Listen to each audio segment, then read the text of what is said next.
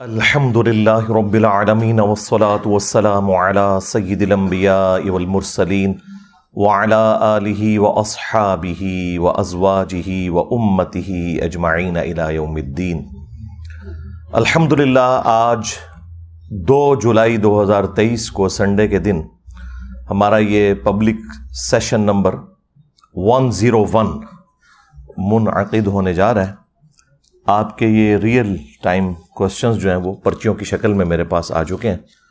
انشاءاللہ انہیں ہم بعد میں ڈسکس کریں گے۔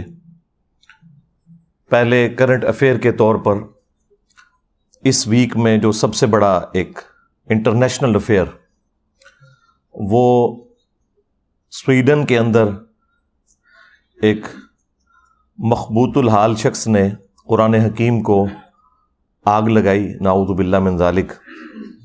اعلانیہ۔ اور یہ سب کچھ اس نے وہاں کی جو کورٹ ہے اور پولیس یعنی جتنے ریاستی ادارے ہیں، ان کی سرپرستی میں سب کچھ کیا۔ فریڈم آف ایکسپریشن کے نام کے اوپر۔ اسی قسم کا ایک واقعہ آلموسٹ چھ مہینے پہلے بھی سویڈن کے اندر ہی ہوا تھا، ترکیے کی امبیسی کے باہر۔ اور اس میں بھی اس قسم کی غلیظ حرکت کی گئی تھی۔ اس وقت بھی بہت زیادہ پروٹیسٹ ہم نے کیا۔ اور پوری دنیا کے اندر اس حوالے سے احتجاج ہوئے۔ حکومتی لیول کے اوپر بھی، عوام الناس کے لیول کے اوپر بھی۔ اس دفعہ بھی کافی سخت رسپانس آیا ہے۔ سب سے زیادہ اچھا رسپانس تو آیا ہے عراق اور ایران کی طرف سے۔ عراق والوں تو ان کی امبیسی کے اندر داخل ہو گئے وہاں پہ۔ توڑ پھوڑ نہیں کرنی چاہیے، لیکن بہرحال جو انہوں نے یہ کہا کہ اس کو یہاں سے نکالیں سفیروں کو ان کے، یہ تو سارے مسلمان ملکوں کو کرنا چاہیے، ساٹھ کے قریب مسلمان ملک ہیں۔ ابھی او آئی سی نے بھی اپنا اجلاس اسپیشل بلایا ہے۔ میرا خیال ہے اس میں پہلا ڈسین یہی ہونا چاہیے کہ ان کے جو امبیسڈرز ہیں ان کو فارغ کیا جائے۔ دوسری طرف یورپین یونین جو ہے، وہ اعلانیہ یہ بات کر رہی ہے کہ ہمارا اس واقعے کے ساتھ کوئی تعلق نہیں ہے۔ انہیں اس واقعے کی سنگینی کا اندازہ ہو گیا ہے کہ یہ معاملہ زیادہ بگڑ گیا اس وجہ سے وہ اسے ایک مذمت کے اعتبار سے ہی اپنی اسٹیٹمنٹ جاری کر رہے ہیں۔ رشیا کی طرف سے بھی سخت مذمت ہوئی ہے، ایران کی طرف سے بھی ترکیے کی جانب سے بھی، پاکستان کی طرف سے بھی۔ کل رات کے جتنے ٹی وی چینلز تھے، ان پہ پہلی جو خبر تھی نو بجے کی خبر نامے کے اندر، وہ یہی تھی۔ اور یہ واقعات آلموسٹ دو ہزار گیارہ سے زیادہ شروع ہوئے آلموسٹ بارہ سال پہلے۔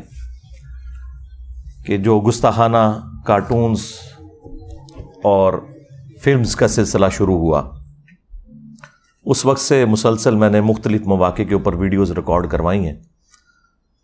اس حوالے سے مسلم عوام کو کیا کرنا چاہیے؟ مسلمانوں کے حکمرانوں کو کیا کرنا چاہیے؟ اور او آئی سی کو کیا کرنا چاہیے؟ یہ پورے کا پورا نیریٹو میں نے ڈیڑھ دو گھنٹے کے اندر ریکارڈ کروایا ہوا ہے۔ کاؤنٹر نیریٹو آن گستاخانہ کارٹون اور فلمز یا یوٹیوب پہ جا کے لکھیں تو میری تفصیلی ویڈیو کھل جائے گی۔ اب بار بار ان باتوں کو رپیٹ کرنے کا فائدہ کوئی نہیں ہے۔ اصل چیز یہ ہے کہ ہم اس قسم کے جتنے واقعات ہیں، ان سے میسج کیا لرن کر رہے ہیں۔ اس کے پیچھے موٹیوز ڈفرنٹ ہوتے ہیں۔ ہمیشہ ایسا نہیں ہوتا کہ کوئی اسلام کے ساتھ کسی کو چڑ ہوتی ہے۔ بعض اوقات ان کی اپنے پولیٹیکل ایشوز بھی ہوتے ہیں۔ یعنی اس وقت یہ جو کچھ سویڈن کے اندر ہو رہا ہے، یہ پولیٹیکل ایک ایشو ہے۔ سویڈن جو ہے وہ نیٹو میں شمولیت اختیار کرنا چاہتا ہے۔ آلموسٹ پچاس کے قریب ملک اس میں شامل ہیں۔ اور ان کا رول یہ ہے کہ جب تک سارے کے سارے ملک ایگری نہ کریں، اس وقت تک کسی نئے ممبر کو وہ ایکسیپٹ نہیں کرتے۔ تو سوائے ترکیے کے کوئی بھی اس کی مخالفت نہیں کر رہا۔ صرف ایک ملک ترکیے ہے جو مخالفت کر رہا ہے کہ سویڈن کو نیٹو میں نہیں ہونا چاہیے۔ اور اس کے پیچھے بھی کوئی اسلام ریزن نہیں ہے۔ ان کی بھی اپنی ایک پولیٹیکل اختلاف ہے سویڈن کے ساتھ۔ اسلام اس میں دور دور کہیں موجود نہیں ہے۔ لیکن چونکہ ترکیے کا ایک آفیشل ایک سمجھ لیں ریلیجن اسلام ہے، تو وہ اسلام خام خواہ بیچ میں ایک تختہ مشق بنا ہوا ہے۔ وہ ترکیے کو تکلیف دینے کے لیے قرآن پاک کو آگ لگا رہے ہیں۔ اپنے زوم میں وہ یہ سمجھ رہے ہیں کہ ہم ان کو اس اعتبار سے ٹارچر کر رہے ہیں، لیکن وہ تو پوری دنیا میں آلموسٹ دو ارب کے قریب مسلمان ہیں، وہ ٹارچر ہو رہے ہیں۔ بہرحال یہ حکمرانوں کے ملکوں کے اپنے ایشوز ہوتے ہیں۔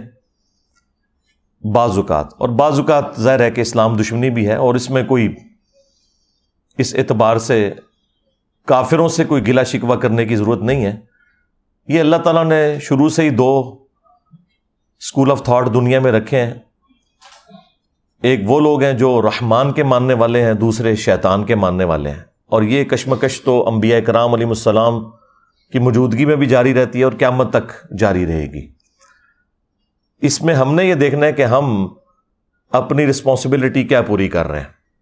یہ بار بار کہنا کہ کافر مسلمانوں کے خلاف سازش کر رہے ہیں، تو کافروں کو سازش ہی کرنی چاہیے۔ مسلمان اس چیز کا رونا تو نہیں روئیں گے کہ یہ ہمارے خلاف سازش کیوں کر رہے ہیں۔ وہ ان کا کام ہے، انہوں نے کرنا ہے۔ آپ کے ذمے اللہ تعالیٰ نے جو کام کیا ہے، وہ آپ نے کرنا ہے۔ جو معذرت کے ساتھ ہم لوگ نہیں کر رہے۔ اس وقت پوری دنیا کے اندر جتنے بھی مسلمان روڈز پہ احتجاج کے لیے نکلے ہوئے ہیں، خواہ وہ غلط طریقے سے احتجاج کر رہے ہیں یا صحیح طریقے سے، ان سب مسلمانوں سے میرا سوال ہے، ایک ہی سوال۔ کیا اس کتاب قرآن کے ساتھ آپ کی محبت جذباتی محبت ہے، جو ایک ہندو کو بھی اپنی کتاب سے ہے، ایک کرسچن کو بھی اپنی کتاب سے ہے، ایک یہودی کو بھی اپنی کتاب سے ہے، ایک سکھ کو بھی اپنی کتاب سے ہے۔ تو وہ تو تمام ریلیجن کے ماننے والے لوگوں کو اپنی کتابوں کے ساتھ جذباتی محبت ہے۔ اس کے پیچھے کوئی علمی دلیل نہیں ہوتی، سوائے اس کے کہ وہ ایسے خاندان میں پیدا ہوئے ہوتے ہیں کہ جن کا ریلیجن وہ ہوتا ہے۔ اگر تو یہ والی محبت ہے تو اس طرح کی محبت تو اللہ تعالیٰ کو نہیں چاہیے۔ اور اگر آپ کی واقعی اس کتاب کے ساتھ علمی محبت ہے، آپ نے پورے ہوش و حواس کے ساتھ اس کو ورڈ آف گاڈ مانتے ہوئے، اللہ کا کلام مانتے ہوئے ایکسیپٹ کیا ہے۔ اور محمد رسول اللہ صلی اللہ علیہ وآلہ وسلم کو خاتم النبیین مانا ہے۔ تو پھر آپ کی عقیدت اس دین کے ساتھ، اس کتاب کے ساتھ، وہ جذباتی نہیں بلکہ علمی ہونی چاہیے۔ جذباتی محبت تو پھر بھی ختم ہو جاتی ہے۔ علمی محبت جو آپ نے پورے وسوخ کے ساتھ، دلائل کے ساتھ حاصل کی ہوتی ہے نا، وہ کبھی بھی ختم نہیں ہوتی۔ تو میرا تو اپنا پوائنٹ آف ویو یہ ہے کہ مسلمانوں کی اکثریت ninety nine point nine nine percent لوگ قرآن حکیم کے ساتھ صرف جذباتی محبت رکھتے ہیں۔ علمی محبت نہیں رکھتے۔ اب آپ پوچھیں گے کہ اتنی بڑی اسٹیٹمنٹ کے پیچھے دلیل کیا ہے، تو صرف ایک دلیل۔ اور وہ یہ ہے کہ کتنے مسلمان ہیں جنہوں نے قرآن کو اپنی نیٹو لینگویج میں ترجمے کے ساتھ پڑھا ہے، یہ جاننے کے لیے کہ میرا رب مجھ سے کیا چاہتا ہے۔ اگر تو یہ علمی محبت ہوتی تو یہ کام کر لیا جاتا۔ آپ کا کوئی دوست بھی فورن ملک سے اپنی لینگویج کے اندر خط لکھے، تو آپ پچاس بندے ڈھونڈیں گے جو آپ کو ترجمہ کر کے یہ بتائیں کہ وہ آپ سے کیا کہنا چاہ رہا ہے۔ کتنے ڈالر تو نہیں بھیج دیتے؟ ہاں یہ بھی ہو سکتا نا کہ ہو سکتا ہے ریمیڈنس میرے لیے بھجوائیں اور مجھے پتا نہ چل رہا ہو۔ لیکن قرآن وہ مظلوم کتاب ہے کہ جو دنیا میں سب سے زیادہ پڑھی جاتی ہے، لیکن اس کا تاریخ پہلو یہ ہے کہ دنیا میں سب سے زیادہ بغیر سمجھ کے پڑھی جانے والی کتاب اگر کوئی ہے نا، تو وہ یہ کتاب ہے۔ سب سے زیادہ بغیر سمجھ کے۔ اس وقت بمشکل پندرہ سے بیس فیصد مسلمان ہیں جو بائی برتھ عربی ہیں۔ باقی تو ایٹی فائیو پرسینٹ کے قریب مسلمان جو ہیں وہ اجمی ہیں ادر دین عرب ہیں۔ اور ان کی نیٹو لینگویج عربی نہیں ہے۔ اور ان میں سے بھی کتنے لوگ ہیں جو سیکھتے ہیں۔ تو اگر علمی محبت ہے مسلمانوں کی، تو یہ جو پروٹیسٹ ہو رہا ہے، یہ اپنی جگہ، سب سے پہلے تو اپنے خلاف پروٹیسٹ کریں نا۔ کہ ہم نے اس کتاب کے ساتھ کیا کیا ہے۔ ہماری عوام نے، ہمارے علماء نے۔ عوام نے اسے مردے بخشوانے کا ذریعہ مان لیا ہوا ہے، بس اس سے زیادہ کچھ نہیں ہے۔ یا زیادہ سے زیادہ کسی نے چھلانگ ماری تو ناظرہ۔ کسی نے تھوڑی لمبی چھلانگ ماری تو بچے کو حفظ کروا دیا، ایک طوطا بنا دیا جسے کچھ نہیں پتا۔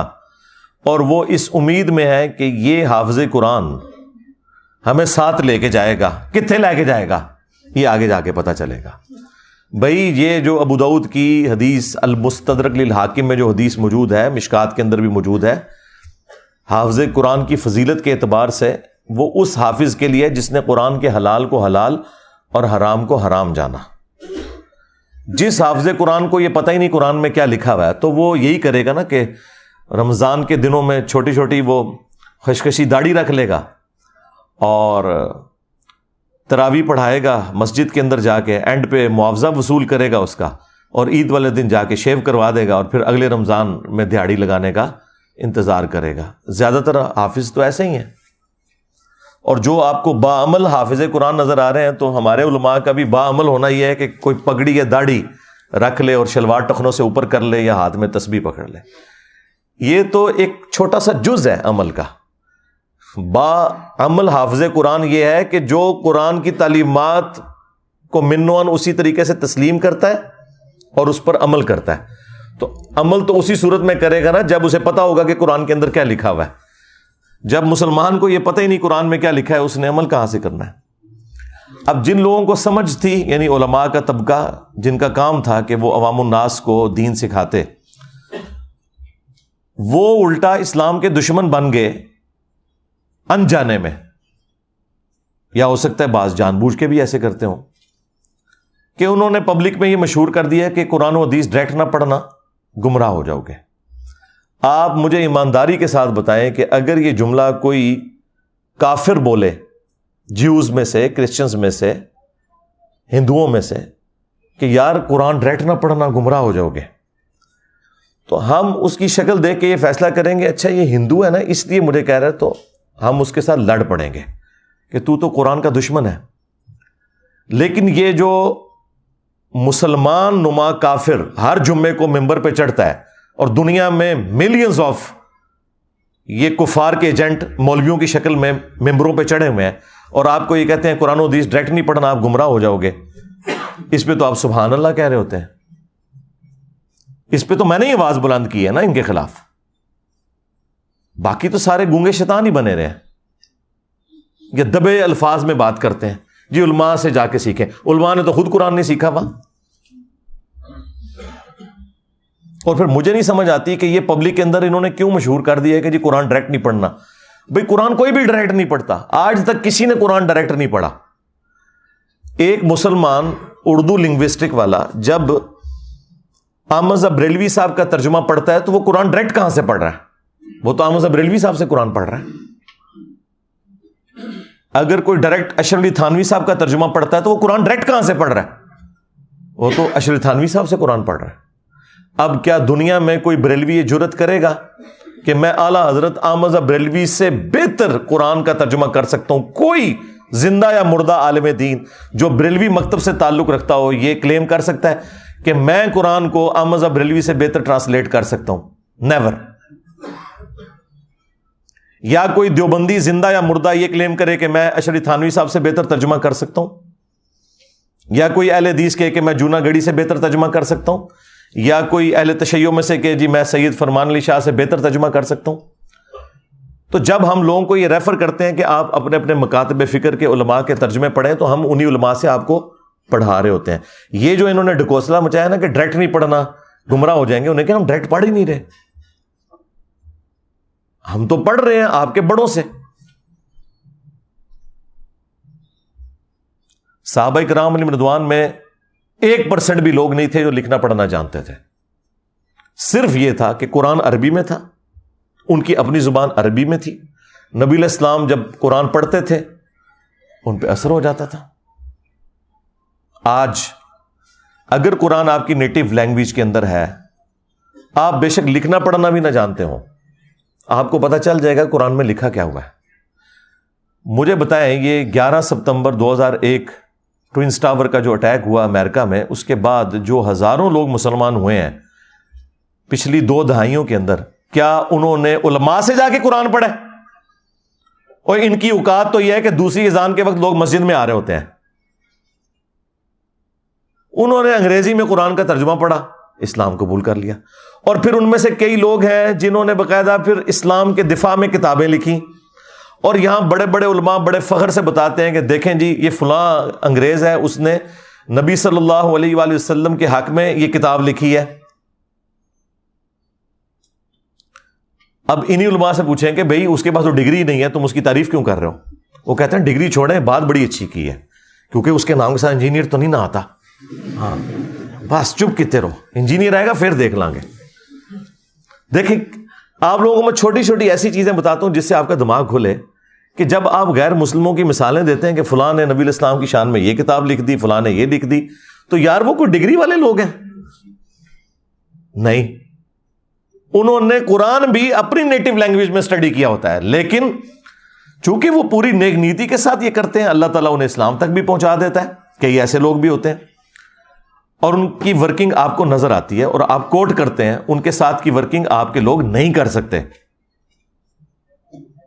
اور یہی حال یہاں پر بھی ہے۔ جن لوگوں کو اللہ تعالیٰ نے قرآن کی خدمت کے لیے اٹھایا، آپ دیکھ لیں سارے کے سارے نان مولوی ہیں، چاہے مولانا مدودی رحمہ اللہ ہوں، ڈاکٹر اسرار صاحب رحمہ اللہ ہوں، احمد دیدار صاحب رحمہ اللہ ہوں۔ یہ سب کے سب لوگ اس مدرسہ سسٹم کی آؤٹ پٹ نہیں ہے خدمت اللہ تعالیٰ نے ان سے لی ہے۔ تو یہ جو علماء ممبروں پہ چڑھ کے آپ کو یہ کہہ رہے ہیں کہ قرآن و حدیث ڈائریکٹ نہ پڑھنا، گمراہ ہو جاؤ گے، ان سے بڑا اسلام کا دشمن کون ہو سکتا ہے؟ ہم کس حوصلے کے ساتھ ان کی یہ باتیں سن لیتے ہیں؟ ویسے تو لاجیکلی یہ غلط بول رہے ہوتے ہیں، لیکن ان کے یہ الفاظ کیا قابل گرفت نہیں ہے کہ تم اسلام کی پیٹ میں چھرا، گھونپ رہے ہو۔ اصل میں یہود و نصارہ کے کفار کے ایجنٹ یہ لوگ ہیں جو آپ کے ممبروں پہ بیٹھے ہوئے ہیں کہ جی قرآن و حدیث ڈائریکٹ نہیں پڑھنا۔ اور یہ کہہ رہے کیوں ہیں؟ ان کو پتا ہے کہ ان کے فرقے کا کوئی عقیدہ قرآن و سنت کے مطابق نہیں ہے۔ انہیں فوراً فکر لگ جاتی ہے کہ اگر کسی نے قرآن ترجمے سے پڑھا تو پھر مرے ہوئے بزرگوں کو، بابوں کو پکارنا چھوڑ دے گا، ایک اللہ کا پکارنے والا وہ بن جائے گا۔ ایا کا نعبدو و ایا کا نستعین۔ انہیں یہ فکر لگ جاتی ہے کہ اگر اس نے صحیح بخاری اور صحیح مسلم پڑھ لی تو اسے تو پتا چلے گا کہ نماز کا طریقہ تو ایک ہی لکھا ہوا ہے، تمام کتابوں کے اندر۔ سنی ہو یا شیعہ، اور سنیوں کی بھی ٹاپ آف لسٹ جو کتابیں بخاری اور مسلم، اس میں تو نماز کا طریقہ رکو میں جاتے وقت اور رکو سے اٹھتے وقت رف الدین کے ساتھ لکھا ہے۔ تو میں پھر اس کو کیسے سنبھالوں گا؟ یہ تو آگے مجھ سے پوچھے گا کہ بخاری مسلم تمہارے مدارس میں اگر پڑھائی جا رہی ہے تو تم لوگ نماز سنت کے مطابق کیوں نہیں پڑھ رہے؟ یہ پیچھے ریزن ہے۔ ان کے چندے بند ہو جائیں گے۔ یہ آپ کو کبھی بھی قرآن و حدیث ڈائریکٹ نہیں پڑھنے دیں گے۔ اسلام کے ساتھ دشمنی یہ لوگ کر رہے ہیں۔ قرآن کے بڑے دشمن یہ ہیں۔ اور پھر دیکھیں کیسی دشمنی ہے ان کی۔ آپ کو یہ قرآن کے حوالے سے بجائے یہ بتانے کے کہ یہ کتاب ہدایت ہے، آپ کو یہ بتائیں گے جی قرآن میں تو لکھا ہے کہ قرآن پڑھ کے لوگ گمراہ بھی ہو جاتے ہیں۔ استغفر اللہ میری یہ بات یاد رکھیے گا، اگر کسی کا یہ عقیدہ ہے کہ قرآن لوگوں کو گمراہ کرتا ہے، ایسا شخص کافر ہے۔ اس کے کفر میں شک کرنے والا بھی کافر ہے۔ مسلمان کا یقیدہ ہو ہی نہیں سکتا کہ یہ کتاب گمراہ کرتی ہے۔ ورنہ ہم غیر مسلم کو یہ کہیں گے کہ بھائی یہ لوگ کتاب پڑھو، گمراہ بھی ہو سکتے ہو، ہدایت بھی پا سکتے ہو، آگے تمہاری اپنی مرضی ہے۔ اوکے جی کول ہی رکھو۔ ہاں لاجیکل آج اگر کوئی غیر مسلم اسلام قبول کرنا چاہے یا اسلام کو اسٹڈی کرنا چاہے اور ہم سے پوچھے بتاؤ تمہاری کتاب کون سی ہے؟ ہم اسے قرآن دیتے وقت یہ کہیں گے کہ یہ ہماری کتاب ہے، لیکن ففٹی ففٹی چانسز ہیں۔ گمراہ بھی ہو سکتے ہو ہدایت بھی۔ کہ جی کول ہی رکھو۔ اور اگر کوئی میرے جیسا مسلمان وہ یہ کہ یہ ہماری کتاب ہے، اسے پڑھو، یہ سراپا ہدایت ہے۔ اور آگے سے اگر وہ انگریز پوچھ لے کہ کیا تو نے بھی یہی قرآن پڑھ کے اپنے عقیدوں کی اصلاح کی تھی؟ تو نائنٹی نائن پرسینٹ مسلمان جو ہے نا، اس کا منہ دیکھیں گے کہ نہیں۔ پھر وہ آگے سے اگر یہ پوچھ لے کہ اگر تو نے اس کتاب سے ہدایت حاصل نہیں کی ہے تو مجھے کیوں مشورہ دے رہا ہے؟ تو ہمارے سر شرم سے جھک جائیں گے۔ قرآن میں کہیں نہیں لکھا یہ قرآن گمراہ کرتا ہے۔ وہ ایک جملہ، جس طرح میرے کلپ یہ چھوٹے چھوٹے کاٹتے ہیں نا، یہ اللہ کا کلپ کاٹا ہوا ہے ان مولویوں نے۔ یہ مولوی اتنے ظالم ہیں کہ یہ اللہ کے بھی کلپ کاٹتے ہیں۔ یو دل بھی کثیر دی بھی کثیر یہ اللہ کا کلپ انہوں نے قرآن سے کاٹا ہے۔ قرآن میں یہ نہیں لکھا ہوا تھا کہ یہ کتاب گمراہ کرتی ہے۔ قرآن میں تو یہ لکھا تھا کہ اللہ تعالی اس بات سے حیا محسوس نہیں کرتا کہ وہ بات سمجھانے کے لیے مچھر کی مثال دے یا اس سے بھی کسی حقیر چیز کی۔ اس کا مقصد بات سمجھانا ہے۔ لیکن جو واقعی بات ماننے والے ہوتے ہیں، اللہ تعالیٰ فرماتا ہے کہ وہ یہ جانتے ہیں کہ یہ قرآن اللہ تعالی کی طرف سے حق ہے۔ اور جو بات ماننے والے نہیں ہوتے، وہ اس میں کیڑے نکالتے ہیں۔ اور وہ کہتے ہیں کہ اللہ نے قرآن میں یہ مثال کیوں بیان کی؟ سورت الحج میں مکھی کی بیان کر دی۔ سورہ النکبوت میں مکڑی کی بیان کر دی۔ تو اللہ تعالیٰ تو اتنی بڑی ہستی ہے، تو یہ چھوٹی چھوٹی مثالیں کیوں بیان کرتا ہے؟ تو اس کے جواب میں اللہ تعالیٰ نے فرمایا کہ جو اہل ایمان ہے وہ تو جانتے ہیں کہ یہ حق ہے تیرے رب کی طرف سے، کیونکہ اس کا مقصد بات سمجھانا ہے۔ اچھا استاد وہ ہوتا ہے جو اسٹوڈنٹ کے لیول پہ اتر کے بات کو سمجھاتا ہے۔ اپنے علم کا روب نہیں ڈالتا موٹے موٹے الفاظ بول کے۔ لیکن یہ لوگ جو ہیں ان کے لیے پھر اللہ تعالیٰ کہتا ہے، تمہارے لیے جواب یہ ہے کہ یو دل بھی کثیر ہوں یا دی بھی کثیرہ اللہ تعالی اس کتاب کے ذریعے گمراہ کر دیتا ہے بہت سے لوگوں کو۔ کن لوگوں کو؟ کہ جو نہیں مانتے کہ یہ اللہ کا کلام ہے، اور جو اللہ کی مثالوں کے ساتھ ایگری نہیں کرتے۔ اور ہدایت دے دیتا ہے بہت سے لوگوں کو۔ وما یو دل بھی الفاسقین اور اس سے گمراہ نہیں ہوتے، مگر جو فاسق ہے دو نمبر لوگ جو اترے میں اس کو مثال سے سمجھیں کہ ایک ہی بارش ہے۔ وہ اگر گندگی کے ڈھیر پر برسے گی تو وہاں سے تعفن نکلے گا۔ اور اگر مٹی پہ برسے گی، وہاں سے پھول اور پودے نکلیں گے۔ تو اللہ تعالیٰ فرما رہا ہے کہ جو یہ قرآن کو تانا دیتے ہیں نا، کہ قرآن میں چھوٹی چھوٹی مثالیں کیوں آئی ہیں؟ تو اللہ تعالیٰ نے فرمایا کہ جو اہل ایمان ہے وہ تو جانتے ہیں کہ اللہ بات سمجھانا چاہ رہا ہے اور تم چونکہ بات نہیں سمجھنا چاہ رہے تو یہ اسی لیے نازل ہوئی ہے تاکہ تم اس میں کیڑے نکالو اور گمراہ ہو جاؤ۔ یہ بات اللہ تعالیٰ نے تانے کے طور پر ٹونٹ کے طور پہ کی تھی، نہ کہ یہ بتایا تھا کہ قرآن گمراہ کرتی ہے۔ اللہ نے کہا کہ جو قرآن کو نہیں ماننا چاہتا وہ گمراہ ہو جائے گا اور جو قرآن کو ماننا چاہتا ہے وہ ہدایت پا جائے گا۔ یہ بتایا ہوا تھا۔ اس کو انہوں نے کہہ دیا، قرآن گمراہ کرتا ہے۔ نعوذ باللہ. یہ تو لکھے نہیں یو دل بھی اللہ نے اس مثال کے ساتھ بہت سے لوگوں کو گمراہ کر دیا۔ کن کو گمراہ کر دیا؟ جو لوگ اس مثال کو نہیں ماننا چاہتے، چھوٹی چھوٹی مثالوں کو۔ اور بہت سے لوگوں کو ہدایت مل گئی۔ جس طرح قرآن میں کئی جگہ ہے کہ جب قرآن نازل ہوتا ہے، تو جو اہل ایمان ہے ان کا ایمان بڑھتا ہے۔ جب کافر ان سے پوچھتے ہیں کہ یہ آیات نازل ہونے سے کیا ہوا؟ تو اللہ تعالیٰ فرماتا ہے کہ اہل ایمان تو کہتے ہیں ہمارا ایمان بڑھتا ہے اس سے۔ یعنی جو بات ماننے والے ہیں ان کا ایمان بڑھے گا۔ اگر کسی کا ایمان نہیں بڑھ رہا اور وہ کہہ رہا ہے میں ایسے گمراہ ہو رہا ہوں تو اس کا مطلب یہ ہے کہ وہ تو ایمان والا ہی نہیں اور یہ زیادہ تر مسلمان ہی کہتے ہیں۔ تو اپنے ایمان کی فکر کرو۔ پھر دوسری مثال آپ کو دیتے ہیں سورہ الجمعہ سے۔ وہ کہتے ہیں کہ جی سورہ الجمعہ میں اللہ تعالیٰ نے فرمایا ہے علماء یہود کی مثال گدوں کی سی ہے، جس طرح گدے پر کتابیں لاد دی جائیں۔ تو یہ کوئی کتابیں سامنے رکھ کے یا کتابیں پڑھ کے کوئی بندہ عالم نہیں بن جاتا، یہ تو اللہ تعالیٰ نے گدوں کی مثال بیان کی ہے۔ حالانکہ یہ انہیں کو ہی اللہ تعالیٰ نے گدوں سے مثال دی ہے کہ جو لوگ کتابیں صرف سامنے رکھتے ہیں، پڑھتے نہیں، ان کے شکیسوں میں سجی ہوئی ہوتی ہیں۔ کیوں؟ گدے پہ اگر آپ کتابیں لاد دیں تو گدا کتاب کا صرف بوجھ اٹھا سکتا ہے، پڑھ نہیں سکتا۔ تو اللہ نے علماء یہود کو کہا کہ تم نے بھی ان کتابوں کا بوجھ اٹھایا ہوا تھا کئی صدیوں سے۔ تمہیں پتا تھا کہ اس کتاب کے اندر آخری پیغمبر کی پیش گوئیاں لکھی ہیں، لیکن جب وہ پیغمبر آئے ہیں تم ان کے انکاری ہو گئے ہو۔ تو تمہاری مثال ان گدوں کی سی ہے کہ جن پہ کتابیں لدی ہیں۔ تم نے وہ کتاب پڑھ کر اس پیغمبر کو نہیں پہچانا۔ کتاب پڑھنے والوں کو تانا نہیں دیا اللہ نے، نہ پڑھنے والوں کو گدے کا یعنی آپ کے بھی علماء کو، جنہوں نے شوکیسوں میں سجائی ہوئی اور کہتے ہیں قرآن ڈائریکٹ نہ پڑھنا گمراہ ہو جاؤ گے۔ یہ مثال تو ان علماء کی بیان ہوئی بھی ہے کہ انہوں نے گدے کی طرح بوجھ کتابوں کا اٹھایا۔ آج تک کسی نے بخاری مسلم سے نماز کا طریقہ نہیں اپنی پبلک کو بتایا۔ تو گدو تم نے یہ بوجھ ہی اٹھایا ہوا ہے بخاری مسلم کا۔ اس پہ پڑھ کے عمل نہیں کیا جس طرح علماء یہود نے نبی صلی اللہ علیہ وآلہ وسلم کی پروفیسیز دیکھ کر ان پر عمل نہیں کیا تھا، الٹا رسول اللہ کے مخالف بن گئے تھے۔ آج تم بھی اسلام کی پیٹ میں چھرا گھونپ رہے ہو۔ یہ مطلب ہے اس کا۔ جی گدوں کی مثال آئی ہے۔ اور گدو تمہاری مثال آئی ہوئی ہے۔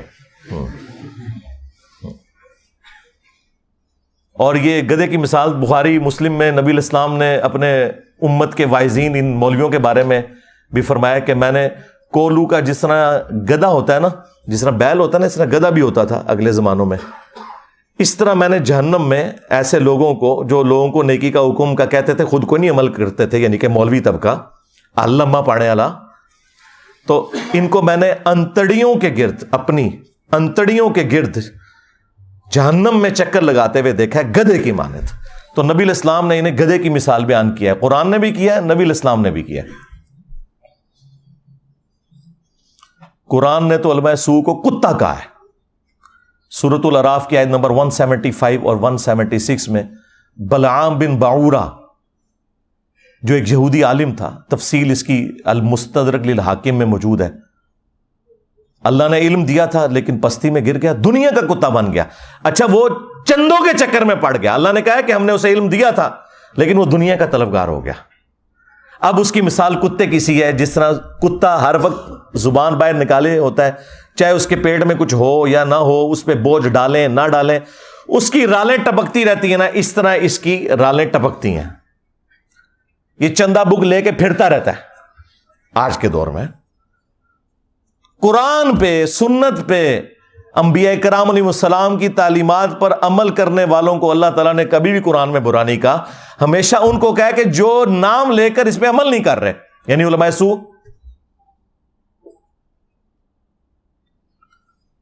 پھر ابو دعود کے اندر وہ حدیث موجود ہے کہ نبی الاسلام نے فرمایا، میری امت میں ایسے فرقے پیدا ہوں گے، ان میں ایسی بدعات سرایت کر جائیں گی جس طرح ہلکا کتا، یہ ریبیز جو ہوتے ہیں، یہ کسی کو کاٹ جائے۔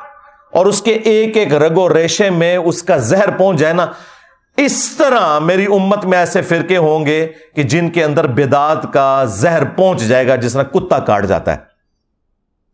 اب میں آپ سے پوچھوں گا، یہ کون سا کتا ہے جو کاٹ جائے؟ تو آپ کے جسم کے اندر مذہب کے پوائنٹ آف ویو سے نیگیٹو چیزیں انجیکٹ ہو جاتی ہیں۔ ظاہر ہے کسی کرکٹر فٹ بالر اسکواش کے پلیئر کے کاٹنے سے تو ایسا نہیں ہوگا۔ مولوی کے کاٹنے سے ہی ہوگا نا، کیونکہ دین کا کسٹوڈین اور دین سکھانے والا کون ہے؟ مولوی۔ تو یہ ہلکا کتا کون ہے؟ اور اگر آپ کو یقین نہ آئے، تو آپ بریلویوں سے پوچھ لیں کہ دیوبندیوں کے علماء کیا ہیں؟ وہ کہیں گے بلام بن بورا۔ ہاں۔ دیوبندیوں سے پوچھیں کہیں گے بریلویوں کے علماء بلام بن بورا۔ تو میں جو بات کر رہا ہوں، اس کے اوپر اجماع امت ہے۔ ہاں۔ ذہن میں رکھیے گا۔ میں نے کوئی ایسی بات نہیں کی ہے۔ کہ جس کے اوپر اتفاق نہ ہو، وہ اپنی اینک لگا کے دیکھ رہے ہوتے ہیں نا، اس لیے ان کو برا لگ رہا ہوتا ہے۔ آپ کسی بھی مسلمان سے پوچھیں کہ یہ قرآن حکیم میں جو اللہ نے مختلف جگہ پہ فرمایا کہ جو گمراہی کے پیشواں ہیں، یہ اپنے ماننے والوں کو اپنے ساتھ جہنم میں لے کے جا رہے ہوں گے۔ تو اگر کسی بریلوی سے پوچھیں، کیا اس سے مراد احمد بریلوی صاحب ہوں گے؟ کہ نہیں نہیں نہیں یہ تو دیوبندیاں نے بارے چاہے دیوبندیوں سے پوچھیں وہ کہیں گے احمد بریلوی کے بارے میں اور یہ کہتے ہیں وہ کتابوں میں بھی لکھا ہے نہ تسلی ہو تو المحنت علی المفنت اور حسام الرمین پڑھ کے آپ دیکھ لیں شیطانی لشکر کہہ دیا ہے کتا تو شاہی کوئی نہیں شیطانی لشکر شیطان سے بڑا تو اللہ کا کوئی دشمن نہیں نا اس پلانٹ ارتھ پہ اس کائنات کے اندر سب سے بڑا گمراہ شخص اگر کوئی ہے نا شیطان ہے تو یہ سارے ایک دوسرے کو کہتے ہیں، صرف ہم نے اس کو ایکسپوز کر دیا ہے پبلک کے سامنے کہ ان کا پوائنٹ آف ویو کیا ہے۔ آج بھی یہ لوگ سوچ رہے ہوں گے کہ دیکھو، مسئلہ سویڈن ہی جو ہے تو انجینئر صاحب ساڑھے مگر پہ گئے اس لیے پڑھے ہیں کہ بھائی، ان کی دشمنی تو سب پہ آیا ہے۔ پوری دنیا کے لوگ انہیں برا کہہ رہے ہیں۔ تم لوگ جو ہے نا، عزتیں اویل کر رہے ہو اللہ رسول کے نام کے اوپر۔ تمہارے جو چہروں کے اوپر میک اپ ہے نا، یہ تو میں نہیں اتارنا ہے نا۔ ان سے ہمیں کم تکلیف ہے۔ تم نے ہماری نسلیں خراب کر دی، ہمارے ابا اجداد کو جہنم میں پہنچایا۔ تم لوگوں نے قرآن و سنت کے نام پہ جو تم بتاتے رہے، جو چورن بیچتے رہے، وہ ہمارے بڑے یہی سمجھتے رہے، یہی قرآن و سنت میں لکھا ہوا ہے۔ اس نے تو دنیاوی طور پر قرآن کو آگ لگانے سے کیا قرآن ختم ہو جائے گا؟ زیادہ زیادہ ہمیں ایک تکلیف ہوئی ہے نا، تو ہم اس کا اظہار کریں گے۔ تو مجھے بتائیں کتنے مسلمان ہیں جنہوں نے یہ آگ لگائے جانے والے واقعے کے بعد آ کے وی لاگ بنایا کہ ہاں بھائی، آج کے بعد میں پانچ وقت نماز پڑھوں گا، میں داڑھی رکھوں گا اور آج سے ہی میں قرآن ترجمے سے پڑھوں گا اور میں دیکھوں گا کہ میرے رب نے مجھ سے کیا کہا ہے۔ تم نے میری اس کتاب کو آگ لگائی ہے، میں آج سے اس کتاب کے مطابق عمل شروع کر دوں گا۔ ایک کوئی گل کر کے دسے، کوئی نہیں کرتا۔ نہ کوئی عالم، نہ کوئی وائز کسی کو کہے گا کہ تم ایسا کرو۔ کیونکہ کتی چورا نہ رلی ہوئی ہے۔ ہاں۔ گھر کی حفاظت کے لیے کتا رکھا جاتا ہے نا۔ اگر وہ چوروں کے ساتھ مل جائے تو پھر اس گھر کی حفاظت نہیں ہوتی۔ آپ کے بھی یہ علماء سو، جن کو قرآن میں کتا کہا گیا، جنہیں سن نبی دعود میں نبی الاسلام نے کتا کہا، جنہیں قرآن میں گدا کہا گیا جنہیں بخاری مسلم میں نبی الاسلام نے گدا کہا، یہ بھی مل گئے ہوئے ہیں ان کے ساتھ۔ قرآن و دیس ڈائریکٹ نہ پڑھنا گمراہ ہو جاؤ گے۔ قرآن و دیس ڈائریکٹ نہ پڑھنا گمراہ ہو جاؤ گے۔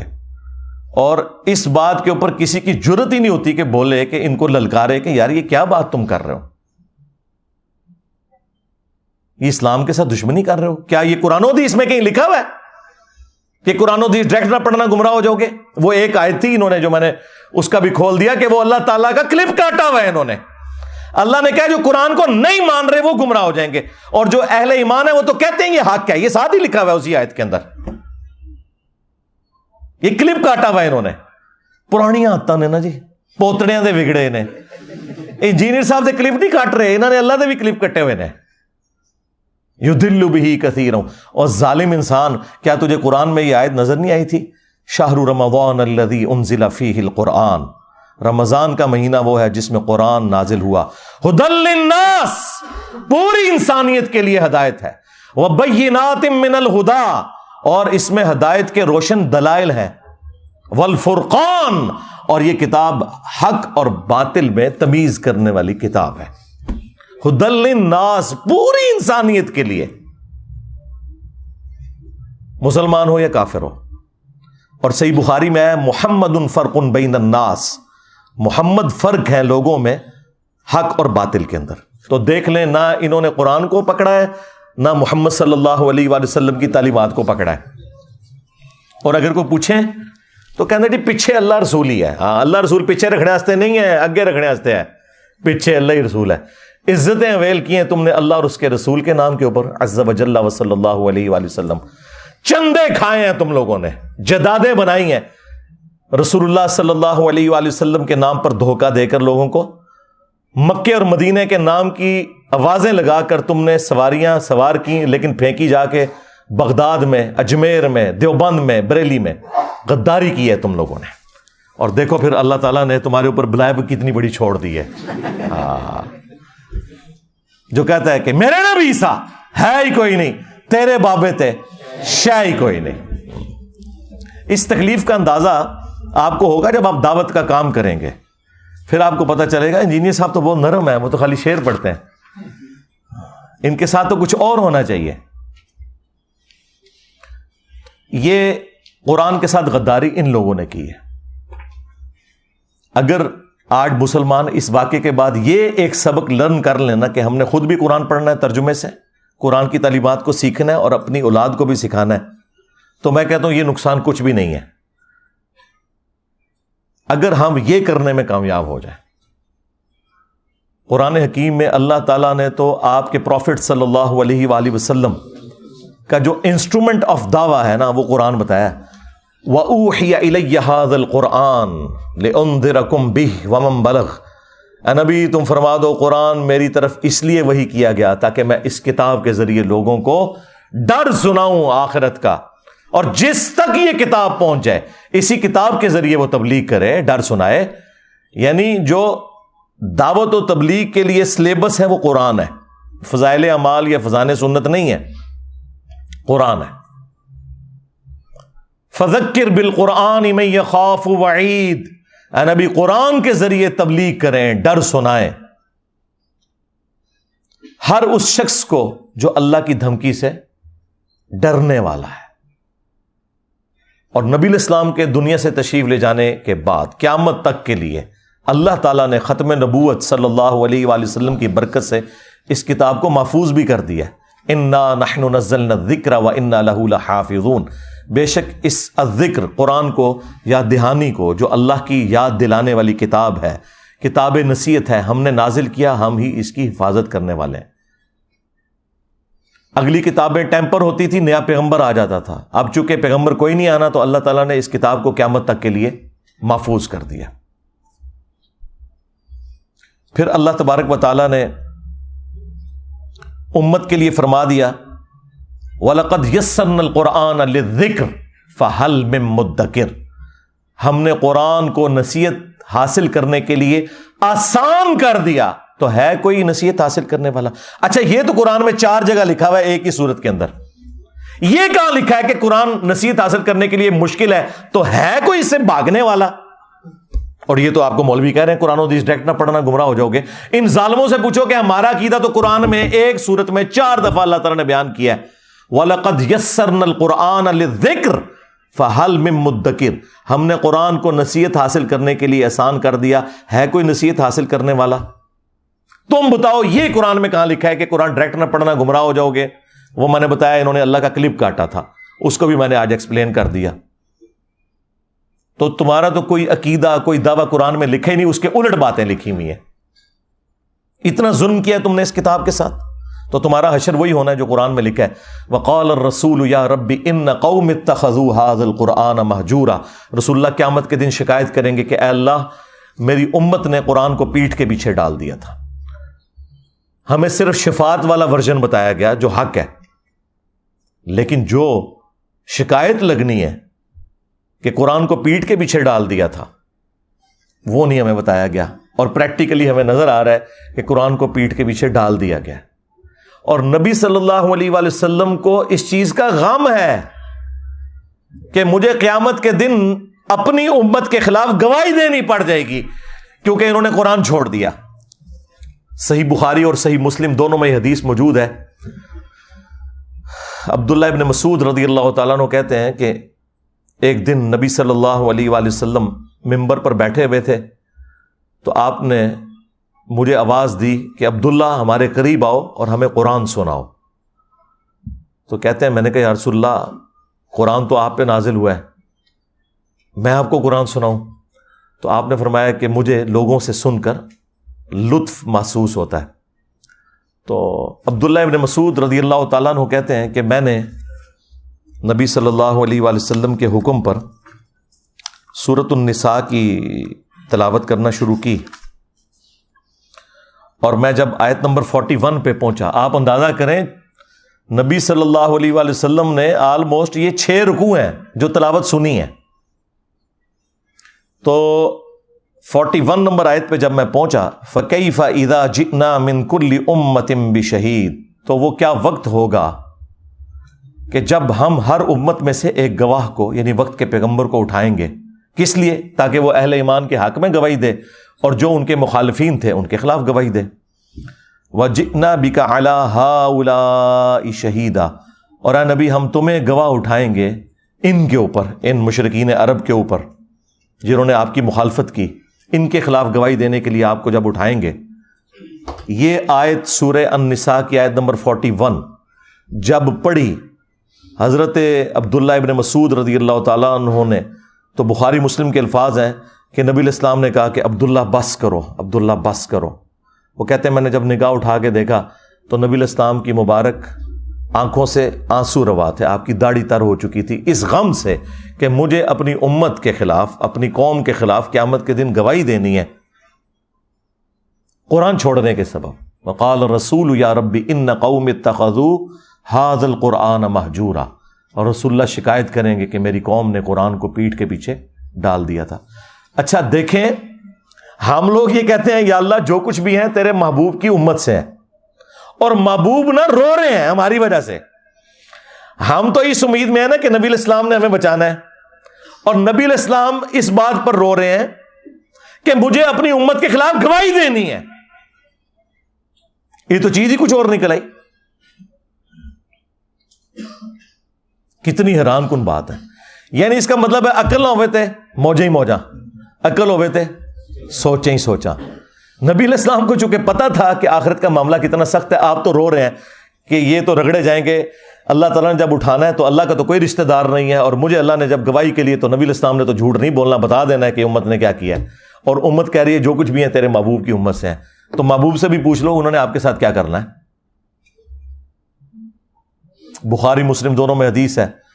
نبی الاسلام نے فرمایا کہ دیکھنا کہیں ایسا نہ ہو کہ قیامت کے دن کوئی شخص اپنی گردن پہ اپنا اونٹ اٹھائے ہوئے ہو اور وہ چیخ رہا ہو، اغثنی یا رسول اللہ، یا رسول اللہ میری مدد کیجیے۔ میں تمہارے کچھ کام نہیں آؤں گا۔ میں نے دنیا میں تمہیں بتا دیا تھا۔ اگر تم نے اونٹ کی زکات نہیں ادا کی، اللہ کا حق ادا نہیں کیا، تو یہ اونٹ تمہاری گردن پہ سوار ہوگا۔ جب تم قیامت کے دن مجھے پکارو گے نا، اغیثنی یا رسول اللہ۔ اور یہ میں آپ کو بتاؤں، یہ بریلویوں نے باقاعدہ بیج بنایا ہوا تھا۔ یہ میں نے میٹرک میں یہاں لگایا ہوتا تھا، اغیثنی یا رسول اللہ۔ اور یہ پتہ ہی نہیں تھا کہ اغیثنی یا رسول اللہ کا جواب آگے سے کیا آنا ہے۔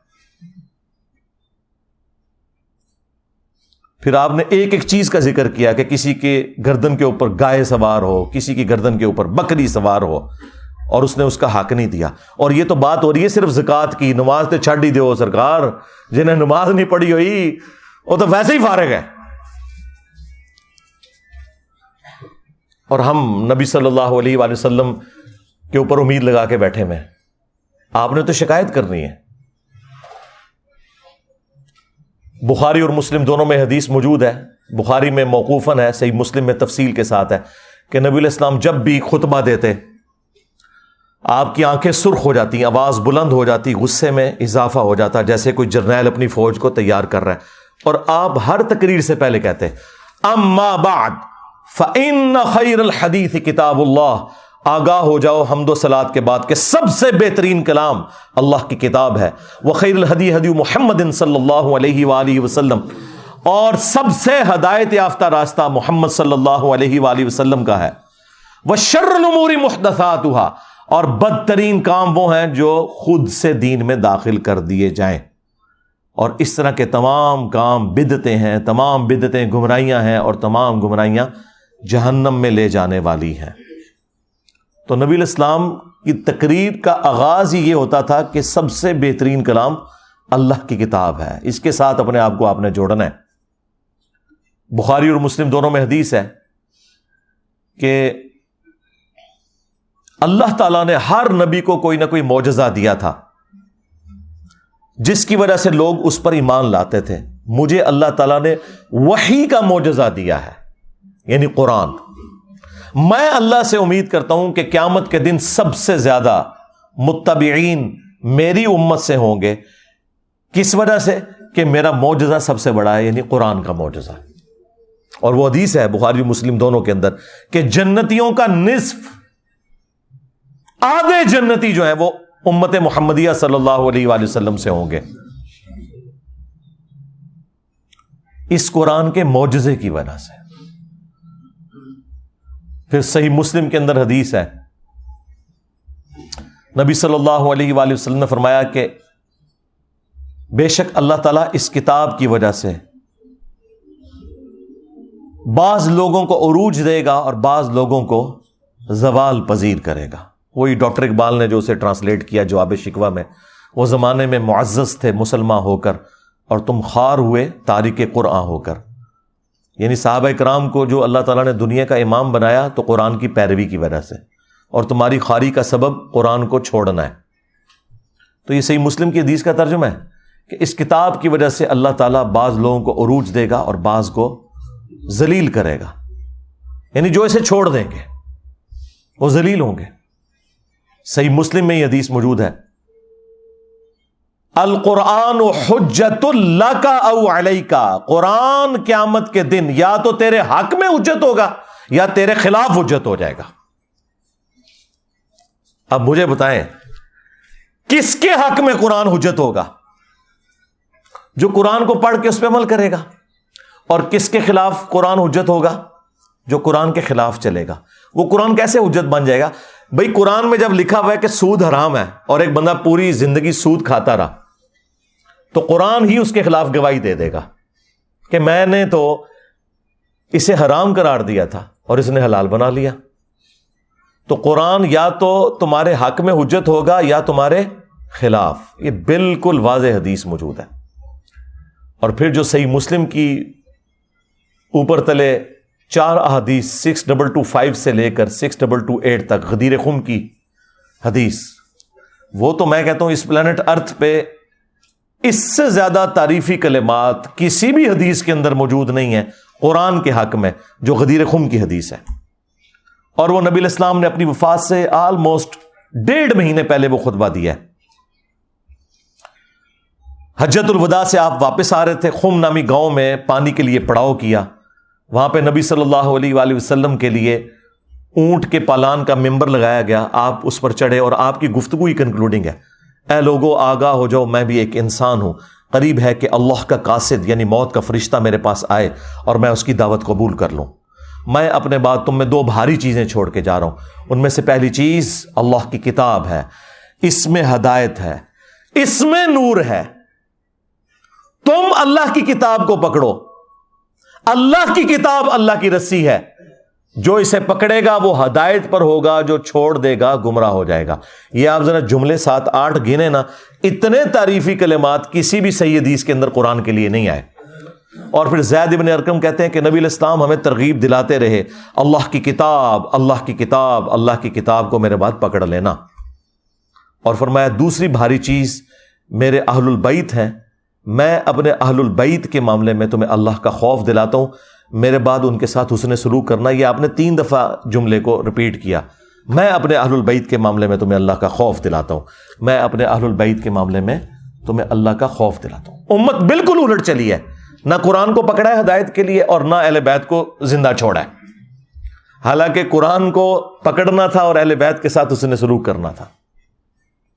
اور اس میں واضح الفاظ آئے، قرآن اللہ کی رسی ہے۔ وہ جو قرآن میں ہے نا وہ سمو بھی اللہ جمی تفر رقو تم سب کے سب مل کر اللہ کی رسی کو مضبوطی سے پکڑ لو اور فرقوں میں مت بٹو۔ ہر کوئی اپنی تشریح کرتا تھا رسی کی۔ قرآن کی اس آیت کی تشریح نبی السلام نے خود کی ہے کہ یہ قرآن کے بارے میں ہے کہ یہ اللہ کی رسی ہے۔ کامن بانڈ مسلمانوں میں۔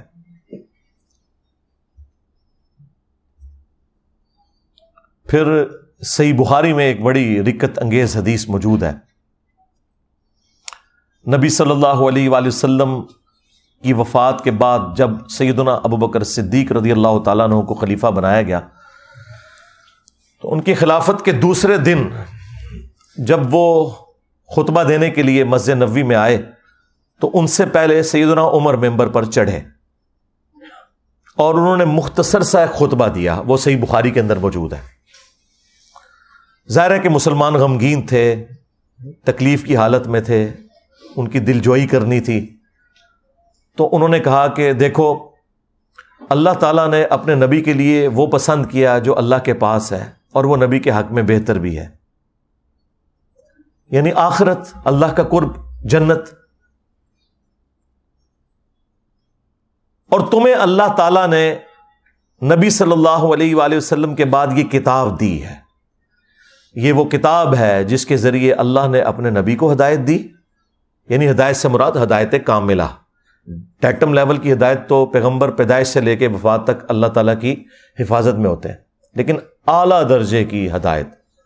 جو قرآن میں ہے نا وجادہ کا بولن فہدا اے نبی، ہم نے آپ کو اپنی محبت میں خود رفتہ پایا تو ہدایت کے اعلیٰ ترین درجے پر پہنچا دیا۔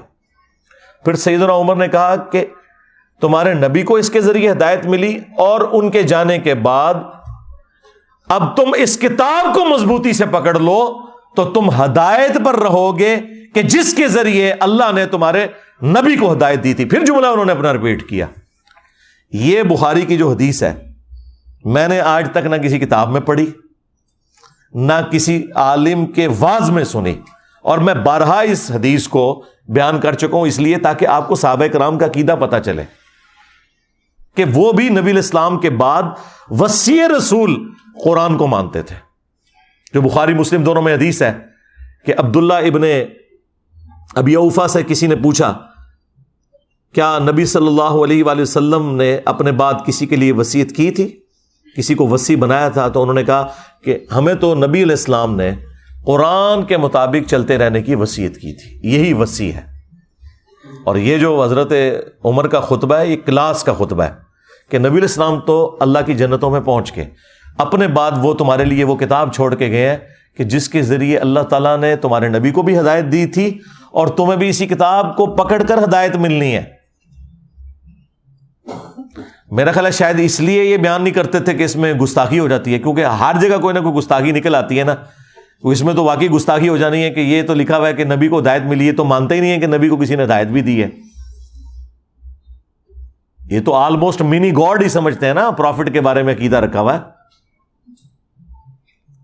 تو وہ پھر ان کو ایک دم مصیبت پڑ جانی تھی کہ یہ ہم کیا بات کریں گے کہ نبی کو ہدایت دی، اللہ تعالیٰ نے قرآن کے ذریعے۔ ہم تو کہتے ہیں قرآن ڈائریکٹ پڑھو گے تو گمراہ ہو جاؤ گے۔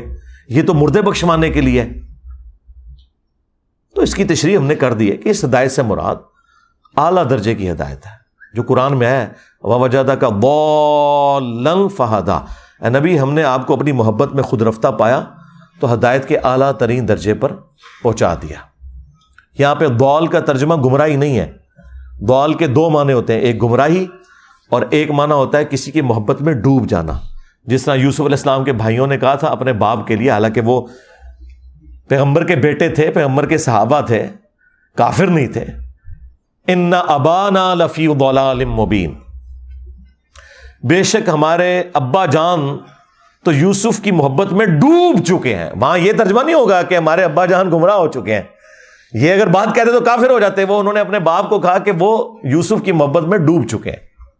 قرآن میں واضح ہے، ما ضل صاحبکم وما غوا تمہارے نبی نہ کبھی گمراہ ہوئے ہیں اور نہ کبھی غلط راستے پر چلیں یہی تو ہم کہہ رہے ہیں کہ اپنا امام اس کو بناؤ کہ جو نہ کبھی گمراہ ہوا، نہ کبھی بے راہ چلا۔ یہ گارنٹی صرف اس شخص کے لیے جس کی قبر مدینے میں ہے، صلی اللہ علیہ وآلہ وسلم۔ جو ہمارے بابا جان ہیں، النبی اولا بالمؤمنین من انفسہم و ازواجہ امہاتہم۔ نبی صلی اللہ علیہ وآلہ وسلم مومنین کی جانوں پر ان سے بڑھ کر حق رکھتے ہیں اور نبی کی بیویاں امت کی مائیں ہیں۔ تو اپنا تعلق رسول اللہ صلی اللہ علیہ وآلہ وسلم کے ساتھ مضبوط کرنا ہے اس کتاب کے ذریعے جو نبی الاسلام نے اپنے بعد امت کے لیے چھوڑی ہے۔ میرا خیال ہے یہ جو سویڈن والا واقعہ ہے، اس سے پوری دنیا کے مسلمانوں کو ایک عبرت تو سب کو پکڑنی چاہیے کہ وہ نیت کریں کہ ہم آج ہی قرآن ترجمے سے شروع کریں گے اور بھلے جس کا مرضی ترجمہ شروع کر لیں، کوئی فرق نہیں پڑتا۔ اور ان شاء اللہ تعالی ہم نہ صرف قرآن کو ترجمے سے پڑھیں گے، بلکہ اپنی زندگی میں روٹین بنائیں گے قرآن کو، کم از کم ایک رکو روزانہ پڑھنے کی۔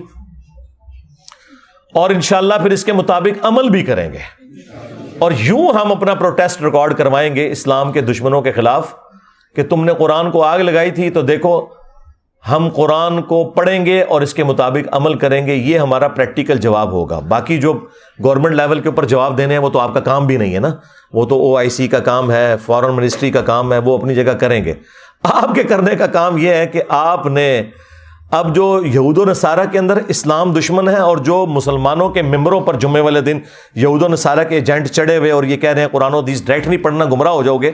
ان دونوں کے ساتھ آپ کی جنگ ہے۔ آپ کو دونوں محاذوں کے اوپر لڑنا ہے یہ۔ ان شاء اللہ تعالیٰ۔ اور قرآن کے مطابق اپنی زندگی گزارنی ہے ان شاء اللہ تعالیٰ، تاکہ قیامت والے دن بجائے رسول اللہ صلی اللہ علیہ وآلہ وسلم کی شکایت ہو ہمارے خلاف، نبی صلی اللہ علیہ وآلہ وسلم ہمارے حق میں گواہی دیں۔ اور قرآن ہمارے حق میں گواہی دے کہ انہوں نے قرآن کے مطابق عمل کیا تھا۔ کتنی رکت انگیز حدیث ہے وہ بخاری مسلم کی۔ حدیث شفات جس میں نبی الاسلام شفات کریں گے۔ اور آپ اللہ تعالیٰ سے اجازت طلب کریں گے، اللہ تعالیٰ آپ کے لیے تعداد مقرر کرے گا۔ بخاری مسلم میں آتا ہے کہ جب میں آخری دفعہ جہنم کی طرف جاؤں گا، اپنے امتیوں کو جہنم سے نکالنے کے لیے، اللہ تعالیٰ کے عزن سے، تو داروغ جہنم سیدنا مالک علیہ السلام کہیں گے کہ یا رسول اللہ، اب آپ کا کوئی امتی بھی جہنم میں نہیں ہے۔ سوائے اس شخص کے کہ جسے قرآن نے روک رکھا ہے اور وہ کبھی بھی اب جنت میں نہیں جا سکے گا، جسے قرآن نے روک لیا۔ یعنی قرآن نے اگر روک لیا کسی کو جنت میں جانے سے تو نبی الاسلام اس کی شفاعت نہیں کر سکتے۔ اور قرآن نے کسے روکا ہے؟ ان نہ یشرک بلّہ فقد حرم اللہ علیہ الجنہ واہ النار وما للظالمین من انصار۔ بے شک جس نے اللہ کے ساتھ شرک کیا، اللہ نے اس پہ جنت حرام کر دی ہے۔ اس کا ٹھکانہ جہنم ہے اور وہاں اس کا کوئی مددگار نہیں ہوگا۔ حتیٰ کہ سید الاولین والآخرین، شفیع المذنبین، رحمت للعالمین، خاتم النبیین، سیدنا و مولانا امام اعظم محمد رسول اللہ صلی اللہ علیہ وآلہ وسلم بھی اس کے کچھ کام نہیں آئیں گے۔ بخاری مسلم دونوں میں حدیث ہے، اللہ تعالیٰ نے ہر نبی کو ایک مقبول دعا دی تھی جو اس نے دنیا ہی میں کر لی۔ اسی دعا کی وجہ سے قوم نو بھی برباد ہوئی۔ حضرت نو علیہ السلام نے دنیا میں وہ دعا کر لی۔ میں نے اپنی دعا سنبھال کے رکھی ہے قیامت کے دن کے لیے۔ اور میری اس دعا سے میرے ہر امتی کو نفع پہنچے گا، سوائے اس شخص کے کہ جس نے دنیا میں کسی قسم کا شرک کیا ہوا۔ شرک is the most sensitive issue in the sight of Allah ایک تو آپ کو بڑا شرک نظر آتا ہے نا ایا کا نا ابودو و ایا کا نستعین کے حوالے سے کہ کوئی شخص عبادت میں، سجدے میں، نظر نیاز میں، قربانی میں، دعا میں اللہ کے سوا کسی اور ہستی کو شریک کر دے وہ اللہ کا پروٹوکول ہے کہ اللہ ہی سے مانگنا ہے۔ اور ایک وہ شرک جو آپ کی نظروں سے اوجھل ہے، لیکن اللہ تعالیٰ نے اسے شرک کی بیان کیا ہے۔ و عقیم الصلاح ولا تکون من المشرقین دیکھنا، نماز کو قائم کرنا اور مشرق نہ ہو جانا۔ یعنی مسلمان تو ایسا ہو ہی نہیں سکتا جو نماز چھوڑ دے۔ اس کی طرف کس کی توجہ ہے؟ کیا یہ قرآن کی گستاخی نہیں ہو رہی ہے کہ قرآن تو کہہ رہا ہے کہ نماز نہ پڑھنے والا مشرق ہے اور بے نمازی جو ہے قرآن جلنے کے اوپر سیکھ پا ہوا ہوا ہے؟ تو نے تو پریکٹیکلی قرآن کو جلا دیا ہوا ہے۔ نمازیں چھوڑ کر، قرآن کی تعلیمات چھوڑ کر۔ پھر صحیح مسلم کی حدیث کہ بندے کے کفر اور ایمان، شرک اور اسلام کے درمیان فرق نماز ہے۔ پھر صحیح مسلم میں حدیث عبداللہ ابن مسعود کہتے ہیں کہ نبی الاسلام کے مبارک زمانے میں اگر کوئی شخص بیمار بھی ہوتا تھا نا اور دو بندوں کے سہارے وہ مسجد میں آ سکتا تھا تو وہ مسجد میں آگے نماز پڑھتا تھا۔ کہیں اسے منافق شمار نہ کر لیا جائے۔ اور صحابہ کرام کو کیا پتا تھا کہ پاکستان میں کروڑوں لوگ شناختی کارڈ میں مسلمان ہیں، نماز ایک بھی نہ پڑھ کر۔ یہ تو بڑا آسان اسلام ہے۔ ہاں، لیکن اس اسلام نے آپ کو کوئی فائدہ نہیں دینا۔ جامعہ ترمزی میں حدیث ہے۔ نبی صلی اللہ علیہ وآلہ وسلم نے فرمایا کہ ہمارا اور منافقین کا عہد نماز کی بنیاد کے اوپر قائم ہے۔ جس نے نماز چھوڑ دی، اس نے کفر کیا۔ اور جامعہ ترمزی میں حدیث ہے، عبداللہ بن شقیق تابعی کہتے ہیں کہ صحابہ کرام مردوان تارک الصلاح کے سوا کسی کی تکفیر نہیں کرتے تھے۔ یعنی وہ نماز چھوڑنے والے کو کافر سمجھتے تھے۔ اگر کوئی گناہ تھا جس کی بنیاد پہ صحابہ کرام لوگوں کو کافر سمجھتے تھے وہ نماز چھوڑنے کا گناہ ہے۔ اب مجھے بتائیں صحابہ کرام کے نزدیک کیا پاکستانی قوم مسلمان ہے؟ ہاں تو اسی کہتے اسی اسلامی نظام تھے نافذ کرنا ہے۔ کدے ہوتے ہیں؟ پہلے مسلمان تھے کر لو انہوں پھر اقامت دین بھی ہو جائے گی، اسلامی نظام بھی ہو جائے گا۔ پھر سو نبی دعود میں حدیث ہے، نبی الاسلام نے فرمایا کہ قیامت کے دن سب سے پہلے سوال ہوگا نماز کے بارے میں۔ قیامت کے دن۔ اگر اس کا سوال یہ والا آسان ہو گیا تو اگلے معاملات اس کے لیے آسان ہو جائیں گے۔ اور اس میں پھنس گیا تو پھر مارا گیا۔ اور ابو دعود میں حدیث ہے، جب بچہ سات سال کا ہو جائے، اسے نماز کا حکم دو۔ اور دس سال کا اور نماز نہ پڑھے، تو مارو اسے۔ اور بچوں کے دس سال کی عمر میں بسترے بھی الگ کر دو۔ پھر جو مسند آمد کے اندر حدیث ہے کہ نبی الاسلام نے فرمایا کہ نمازی کے لیے نماز قیامت کے دن روشن دلیل ہوگی، نور ہوگی، نجات کا ذریعہ ہوگی۔ اور جس نے نماز چھوڑ دی، اس کے لیے نہ تو کوئی دلیل ہے قیامت کے دن، اللہ کے حضور بچنے کی، نہ کوئی نجات والا معاملہ ہے۔ الٹا اس کا حشر قارون فرون اور حامان کے ساتھ ہوگا۔ یعنی ہوگا مسلمان، لیکن کھڑا کس کے ساتھ ہوگا؟ فرون کے ساتھ۔ وہ جو دنیا میں کہتا تھا، کچھ بھی ہے تیرے محبوب کی امت سے وہ۔ ہاں۔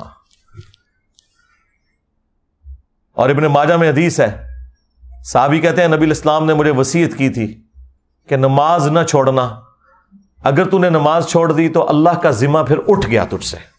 پھر اللہ تعالیٰ نے کوئی گارنٹی نہیں تیری لی ہوئی تو نماز اور قرآن، یہ آج کے دو تحفے ہیں میری طرف سے۔ اس دکھی امت کے لیے جسے سویڈن میں قرآن کے جلنے کا غم ہے، لیکن وہ خود قرآن کو آگ لگائے ہوئے ہیں، انٹلیکچوئل آگ۔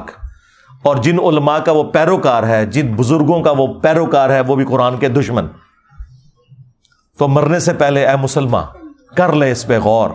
کتابوں کا خدا اور ہے، بابوں کا خدا اور۔ اگرچہ بابے بھی اسی خدا کو مانتے تھے، وہ تو جیوز اور کرسچن بھی اسی خدا کو مانتے ہیں، لیکن ان کوالٹیز کے ساتھ نہیں، جو قرآن و سنت میں آئی ہیں۔ بلکہ ان کی اپنی تعلیمات ہیں۔ اور یقین کر جب یہ تو غور کر لے گا تو تیرے اندر سے آواز نکلے گی۔ کیا؟ کہ نام ہے بابی نام ہے بابی میں ہوں مسلم۔ علمی کتابی اور اگر یہ نعرہ ہر جگہ سے بلند ہو کہ نام ہے بابی نام ہے بابی میں ہوں مسلم، علمی کتابی تو آپ دنیا میں یہ چینج دیکھیں گے کہ ان شاء اللہ تعالی فرقوں کی دکانیں بند۔ The damage has been done صلو علی محمد علی محمد. اللہ صلی علی محمد وعلی آل محمد و اصحاب محمد و ازواج محمد و امت محمد اجمعین الى یوم الدین. آمین.